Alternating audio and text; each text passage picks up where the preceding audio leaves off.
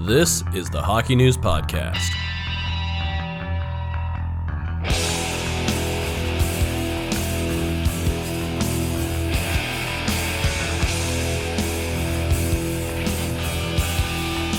Hello, everybody. Welcome back to the Hockey News Fantasy Podcast. It's Matt Larkin here. I'm joined by producer Stephen Ellis in the shadows.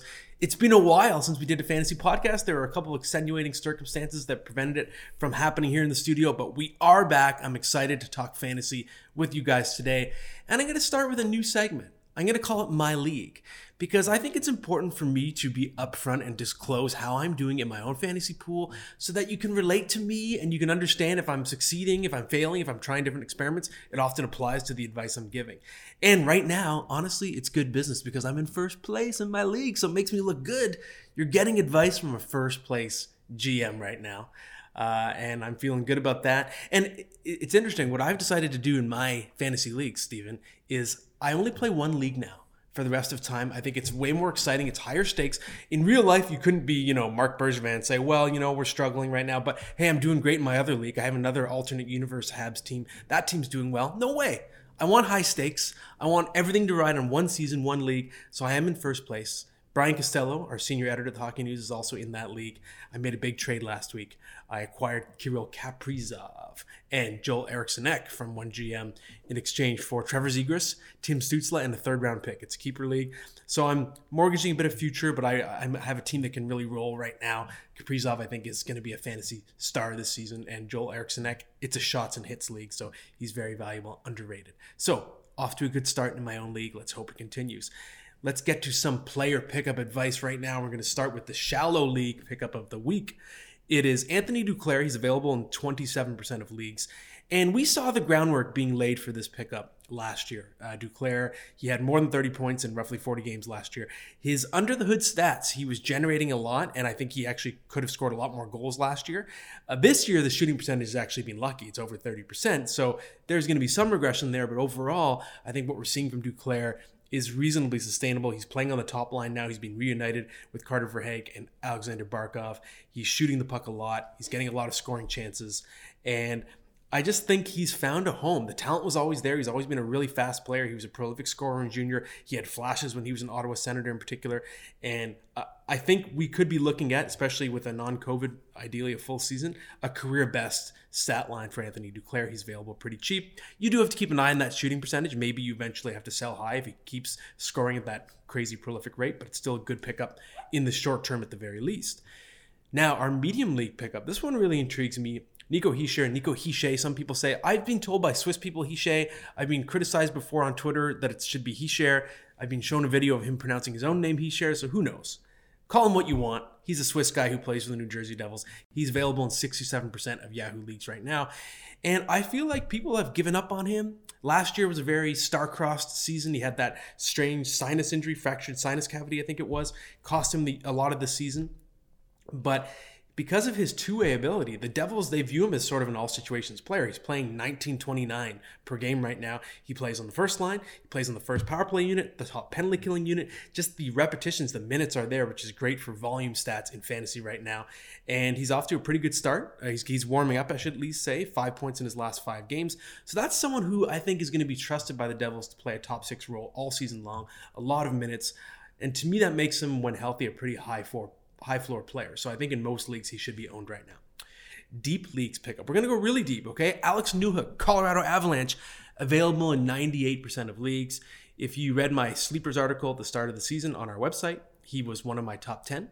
Uh, I do think the Avs, they want him. They said before, they, they're hoping that he could be a top six forward for this team. He's one of their top forward prospects, if not their top forward prospect at the moment. 16th overall pick in the 2019 draft. Player comparison, the most common one I've seen is Brayden Point. He's sort of an all situations slashing style of player, dynamic, attacks hard, and he didn't make the team, which surprised me, but he did exactly what you want to see from a top prospect. He goes down to the AHL and tears it up, better than a point per game. Now he's been called back to the Avalanche, and this is a team that is off to a slow start. They're dealing with a potential Nathan MacKinnon injury, a lower body injury. So their depth chart is kind of in flux at the moment. And I think that's going to mean an opportunity for Alex Newhook. He's on the team now, so keep a very close eye on him. See if he gets a top six role, especially if you have a bench and you can stash a player like that. It's a high upside stash, Alex Newhook. Let's do our WTF pickup of the week, and it's John Gibson. He's back. He's back on the fantasy radar. He's available in 33% of leagues. And I've said this for the last couple seasons. We still love John Gibson. We think he's a great goaltender. His fantasy value took a big nosedive the last couple seasons because the team around him crumbled. The Ducks became a pretty bad team. But it was just a matter of waiting for the Ducks to start turning things around because we know the talent is there for John Gibson. They're playing a lot better. All of a sudden, John Gibson's got a 6 2 2 record. He's playing for a team that can win games, 927 save percentage. We know the track record is there for John Gibson to be a high end fantasy goaltender. So I think it's it's an actionable event when you see him putting up those good numbers. Even if the Ducks are just an average team, if they've improved to being mediocre, that's good enough for John Gibson to be an ownable goalie and a startable goalie in most fantasy leagues, at the very least, deeper or medium sized leagues. So, a tip of the week, and this is one that I've been trying to teach myself. I've applied it to this season, and it's helped me, I think, uh, be in first place because in baseball, for some reason, it's a running joke in my fantasy hockey league. I'm dominant. I'm more dominant in fantasy baseball than fantasy hockey. I've three-peated in my fantasy baseball league. I've won four of the last six championships. And I'm thinking, why am I more successful sometimes in baseball than hockey? Part of it is that I don't have a, ba- a bias toward player reputations. Maybe as a hockey news employee, I know too much about players in real life. It affects my ability to evaluate. But the key is thinking about the big picture and thinking about balance of roto stats. So it's not about obsessing over a certain category, whether it's goals or hits, and trying to dominate that category. It's more about, depending on your scoring system, trying to be competitive in every single category. So sometimes most leagues they have a, a, a, tool you can look you can sort it and you can see where you rank in every roto category. And and i've seen mistakes in the past where me or someone else tries to sell out okay i want to have the best hits team in the league or shots team in the league and you end up sacrificing other categories. But really in a perfect world you want to be kind of a top five team in every single category because there's an expression i use especially this applies to head-to-head leagues in particular it's win big, lose small. If you're competitive in every roto category, then you can catch an opponent on a bad week and absolutely dominate and, and post a massive win, which will really jump you up in the standings if you're in a head-to-head format. But if you're in, if you're also a team that's really balanced, it's really hard for you to get blown out because you're always going to be competitive in many categories. So you could, in, in head-to-head format in which the, the win-loss event that determines your spot in the standings. When you lose, you might lose 5 4 or 7 5. When you win, you might win 10 1. 8 2, and that gives you a big boost in the standings. So that roto balance is super important. And it's almost about not really paying as much attention to the player names. Just look at your numbers and see if you're balanced, if you're hurting in a certain category, try and improve and be balanced across the board. Okay, the tip segment is complete. Stephen, I think we're ready for some questions. I'm going to take a big gulp of the old H2O and we can start. That's actually pretty good advice on that last one there because it's it's something where yeah, goals, assists, that stuff is so important. But then you've got the block shots, you got the the hits, you got this other stuff that really contributes. And if you can win those individual categories, that's going to take you a lot farther because everyone's chasing the goals, everyone's chasing the points, the wins. They're not chasing those other categories, and mm-hmm. that's that is some smart stuff there. In my own fantasy league, I the one that I won last year I disbanded because they were mad how I won when I basically won the last like nine matchups in a row after starting like 0 and 5 or 0 and 6 to start the year. So uh, they uh, that one was kicked out. So I'm kind of co-managing it in a different league, more of a keeper league. But anyways, our first question comes from Hamilton Sports Guy. Any under the radar power forward you would recommend in a keeper league? Guys who have scoring upside but will also hit a ton. Thanks. Okay, yeah, I have a couple. So it depends on your definition of under the radar. Maybe this is too over the radar, but it, I think there's potential, especially because he hasn't done a ton yet. Vasily Podkolzin in Vancouver, he's a very high pedigree prospect. So again, I apologize if that's too obvious a recommendation, but I don't think people know yet how effective he's going to be, I think, in hits as well. Because that's based on your question, you're wondering about hit as well, hits as well. And we know he has tremendous scoring upside. He's going to be a top six forward. I think he's going to be a player who could be at least a 25 goal scorer in the NHL. I think there's potential for a lot more than that. But also, he's physical he really likes to be a leader and play that heavy grinding game. So I think you could have someone who kind of puts together a Gabriel Landeskog type of career. And we know Landeskog has been a big asset in scoring and in the hits category for a long time. If you want a deeper sleeper, so if you're in a league where you are any player who's been drafted, you can stash away. I would keep an eye on Tyler Boucher in Ottawa. So he was considered a reach in the draft, this past draft. But everything I've read about him in terms of scouting reports, apparently he's an absolute wild man He's just a hitting machine. And I've seen reports, like I've heard from scouts, he was the most physical player in the entire 2021 draft class. So that's someone, so we know he's a first round pick. So at least there's a pedigree that suggests he's going to be an NHL player. And once he makes it, it sounds like he's just going to go bananas and hit everybody in sight. So that's someone to stash as a, as a potential uh, uh, speculative ad if you're looking for hits down the line. Our next question comes from, I know I'm going to pronounce this wrong, Euro 7. Uh, cashing in on Lucas Raymond, or is he a player to hold on for the whole season? It's a good question. So I'm assuming that that this does not pertain to a keeper league. If it's a keeper league and you have Lucas Raymond, you're obviously holding on to him. But if you're wondering whether to sell high, it depends. I'm not necessarily rushing to cash him in because he checks a lot of boxes, right? He, you know, he has elite draft pedigree. He was a fourth overall pick. He was supposed to be a very special player. He has all the hallmarks I've said before. He's like a quintessential Detroit player, kind of like a Henrik Zetterberg, one of those players who's just smart at both ends of the ice, has tremendous hockey sense, and, and he's Swedish. Swedish, of course, right? He's part of like the the whole Red Wings brand. And he's also locked into a very important role. He's not going to be going anywhere. He's going to be on that top line playing power play. Detroit desperately needs him, especially with Jakub Vrana out. So I don't really see him losing any opportunities the rest of the season. And I think he was always supposed to be a really good player. So it's not like it's a fluke what he's doing.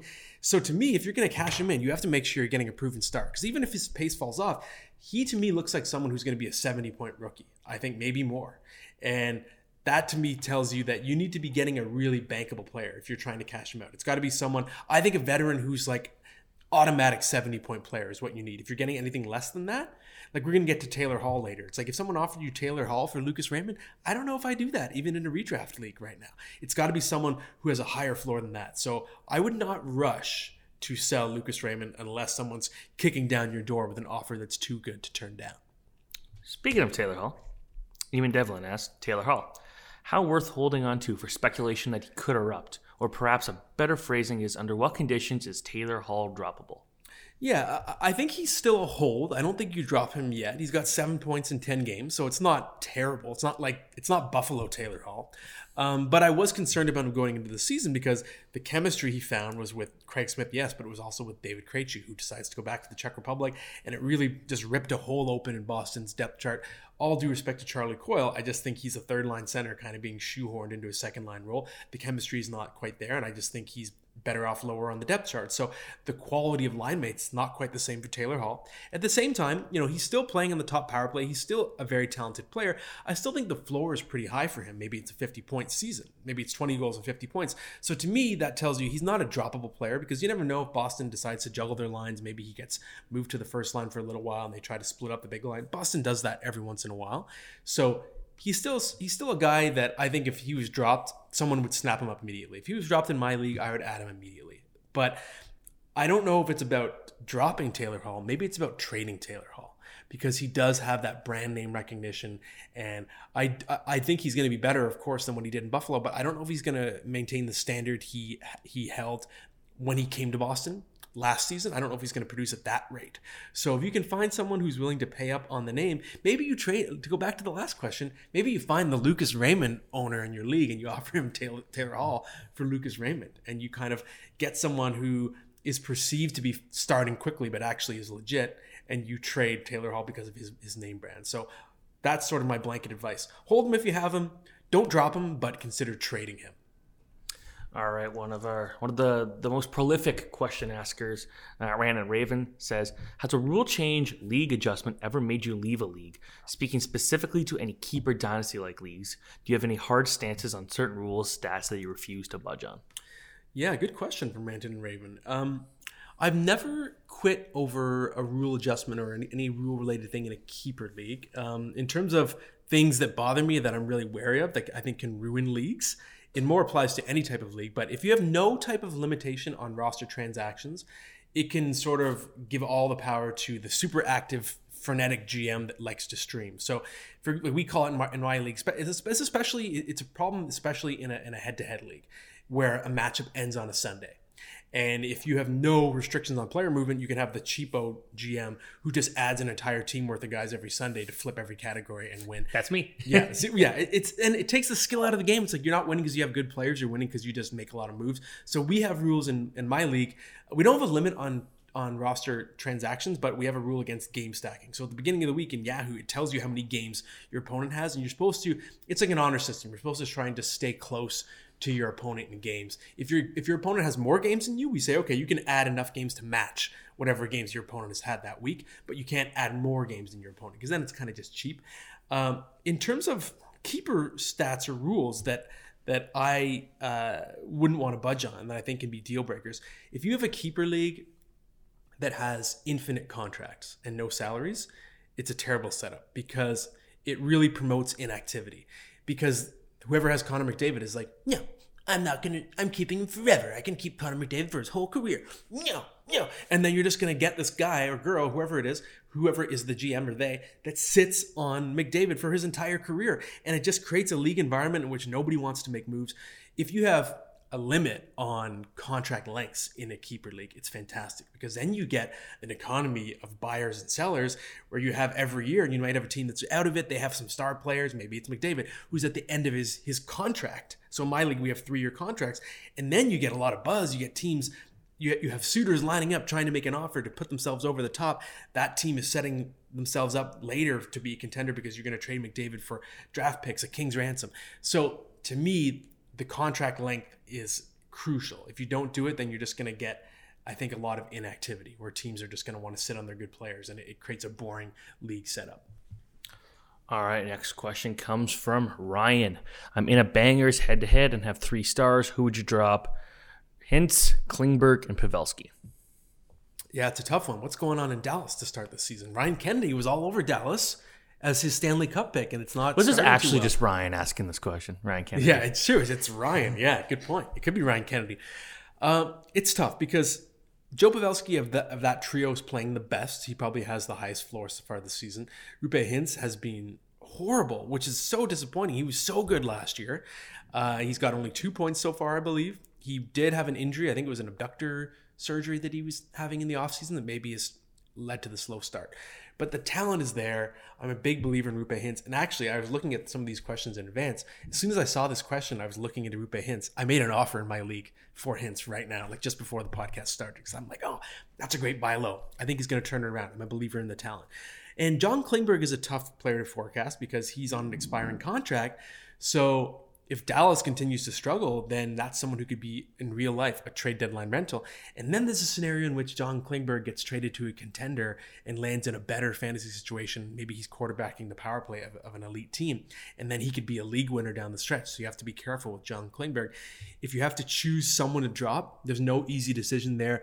I lean toward um, being an ageist here and bias and being biased against Joe Pavelski, who's 37.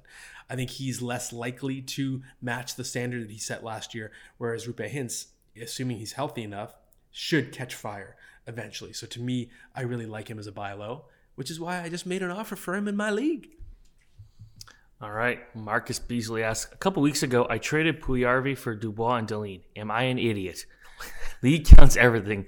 Standard except blocks and points are the most important by far. Okay, well, if it's a keeper league, I think you're fine. Um, that's a totally fair return for Jesse Puljujärvi. Uh, Pierre-Luc Dubois, he he predicted this himself. So I interviewed him before the season started. He gave a really good explanation in terms of how COVID and and clearing customs, everything just threw off his entire timeline for training last season. The deck the deck was kind of stacked against him, so he he felt like he was going to have a much better year because he was on a normal training schedule this season. And so far, that's been absolutely true. So he's been really resurgent. It's exciting to see in Winnipeg.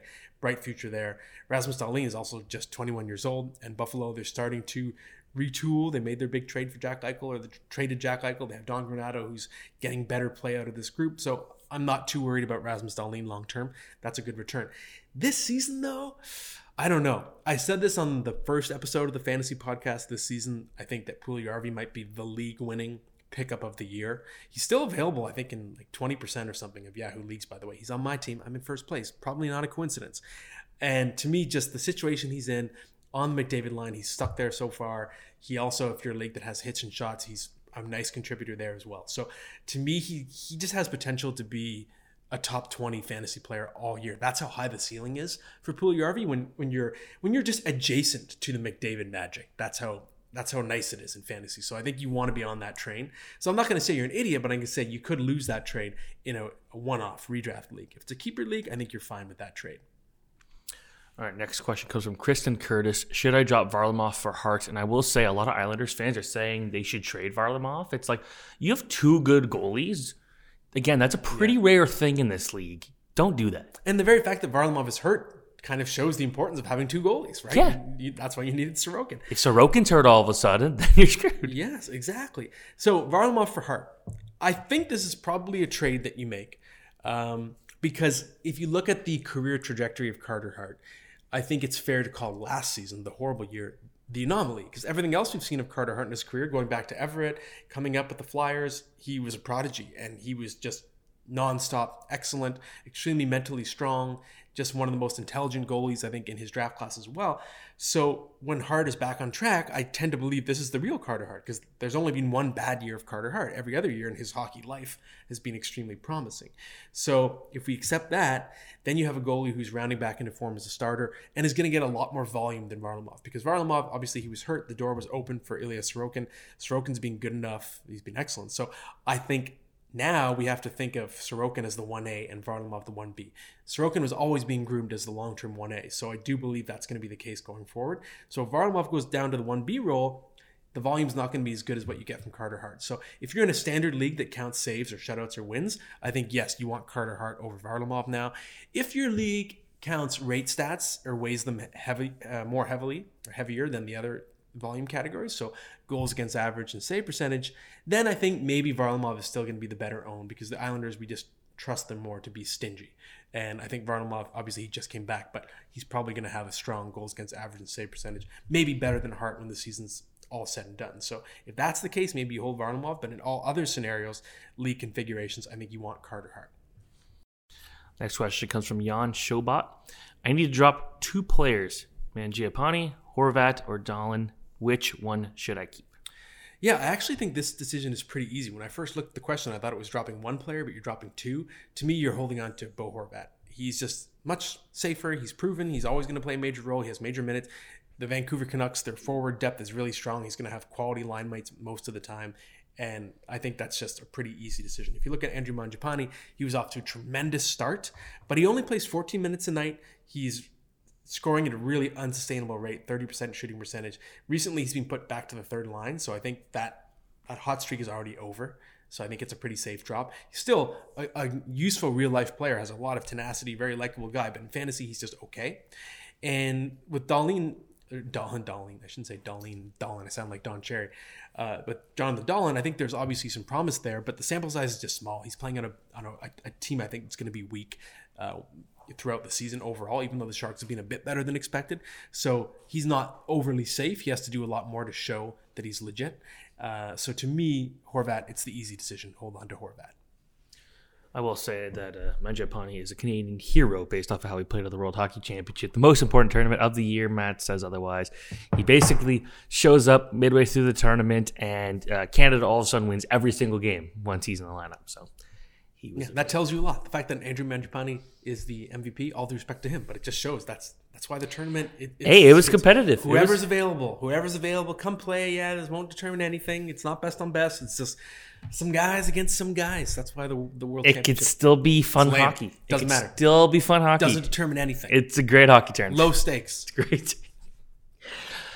Okay, uh, Sammy Snark says the World Championship is the best. No. Uh, who is someone that is disappointing you big time in fantasy right now? This is a very easy answer.